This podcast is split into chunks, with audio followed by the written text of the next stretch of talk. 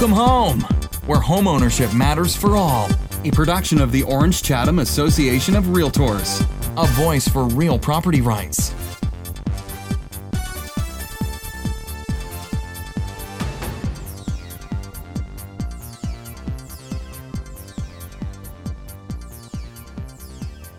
Hi, Kyle. Uh, welcome to our podcast today. Please tell us a little about yourself. Thank you for having me. Of course. Uh, Kyle Rank. I've been in the business probably about 17 years now, and I have a heavy focus in social media and marketing. I've run some offices, I've been an agent, a manager, an owner, I've kind of done everything, but I tend to really focus on tools and technology right now, and I just love social media. Well, this is such a hot topic for all of us. So let's just jump right into the three platforms. What are your thoughts about Facebook, Instagram, and Twitter? Well, I think those are the three biggest, obviously. I think Facebook has the largest audience, the biggest reach right now. Mm-hmm. I think Instagram is the next up and comer. I think it's becoming more popular, especially with the first time homebuyer generation, that late 20s, early 30s. And I think Twitter is definitely an important platform. I don't recommend trying to promote too much on it. I don't think there's an audience if you're trying to promote your business, like in real estate. Mm-hmm. I do think it's a very big source of information. I think you should be following the right media outlets. It's a big news source. Um, you can find out a lot of, of what's going on in the industry through it. So I think just to be on it and learn from it is extremely important. So you touched upon this a little bit, but let's delve a little bit deeper into how is each different? Sure. So Facebook, I think, was really the first social media platform and uh, it's evolved, but it's sharing of a lot of different content. So you can share links and articles and pictures and video and even just text. And you can set up a business page and just promote your Mhm. business. So there's a lot going on there with Facebook. Instagram is um, has changed it a little bit. It's really just focused on pictures and videos. It's just a, a really graphic visual platform. And while people do use it for business, there's really no separation between a business page and a personal page. And I think that's why it's becoming more popular with the attention span becoming smaller. People Mhm. are, are very visual right now. And then Twitter, again, very short, just text as far as um, the 280 characters. You can share pictures and videos, but again, it's not something to have long paragraphs and uh, lots of content on there. Are you seeing an exponential increase in an agent's business if they utilize not just one, but two and then three? Yes, if they're doing it correctly. So- okay, let's talk about that. What do you mean when you say doing it correctly?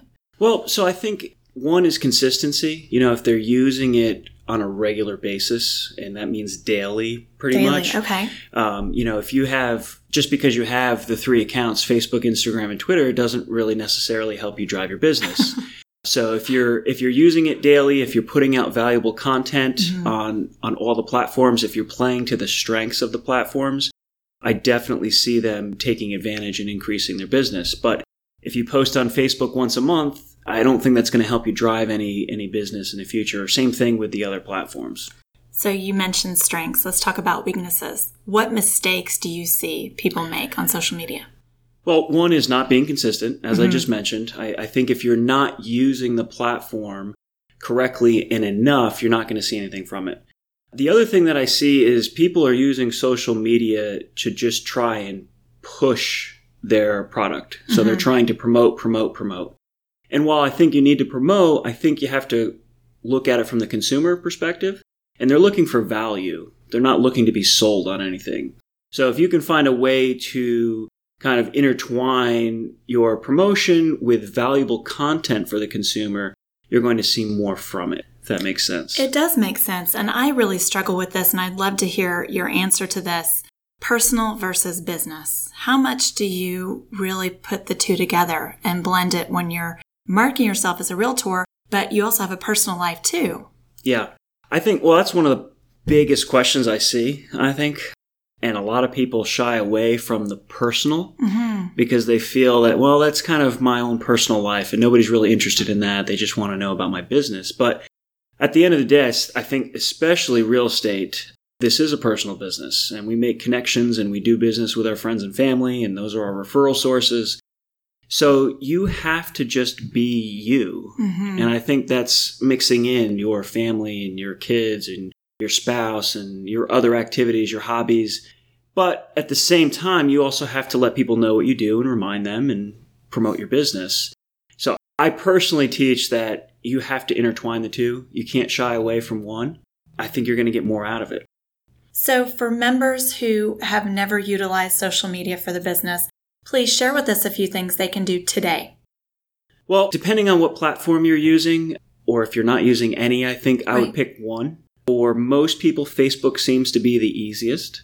And then Instagram, I think, would be second. I would focus on one and get very good at just using one before you try and spread out and branch out to the others. And I think just being consistent. I think setting a schedule up and making sure you're posting maybe three to four times a week, maybe utilizing certain hours of the day that tend to be better, like evenings when people Mhm. aren't at work. Okay, so going back to members who really want to start utilizing social media for the first time, what are some additional tips that you would share? Sure. So we've talked about being consistent. I think you definitely have to be consistent. I would pick one platform to work on 1st mm-hmm. So Facebook tends to be the easiest and then Instagram, but you really have to get one down before you start trying to spread out to all of the others. You don't want to spread yourself too thin. So pick one, set a schedule, make sure you're posting consistently, maybe three or four times a week. But as I mentioned earlier, it's not just about promotion. So, you know, you don't have to continually just worry about what you're going to post. The best advice I think I can give people is just maybe pay attention and listen. Just as we're having a conversation and I'm listening to what you're saying, Right. when you're on social media, pay attention to what other people are posting. Look for those changes that you might be able to help them with with whatever you're doing, real Mhm. estate related. You know, it could be a divorce or kids moving out from college or anything like that. Those big life changes. So if you're paying attention and you're speaking with people on their level like a regular conversation, I think that can benefit you and you can utilize that as well. That's fantastic advice. So, for those who are utilizing it on a more regular basis, any recommendations that you can make? Probably the same, yeah? I, I think pretty, yeah, pretty close. My recommendation would definitely be to stay consistent and to pay attention, not just worry about promotion. Just pay attention to what people are saying. Lastly, let's talk about compliance um, and social media. This Mm. I've seen this become quite an issue for some realtors in North Carolina that they are not staying compliant with what they're posting. What are your thoughts on that? Yeah, so I mean, I think this is a big area that's still a little gray just because some of the laws haven't caught up with Mhm. social media. So we're seeing a lot of conversations on this. And I tell a lot of agents to be safe. I think you just need to stick with the rules of, you know, you don't want a blind ad. So if you're promoting something with real estate, you need to actually mention that you're in real estate, you're an agent and the company that you work for. And that way you're not misleading the public in any way. I think that's where people get in trouble or you know, if they're trying to deceive someone with the content that they're posting, I think that's where you can get into trouble. And so, just like you would with anything else, keep it honest and uh, be forthright with everything that you're relaying. Kyle Rank, some awesome information today. Thank you for your time. My pleasure. Thanks for having me.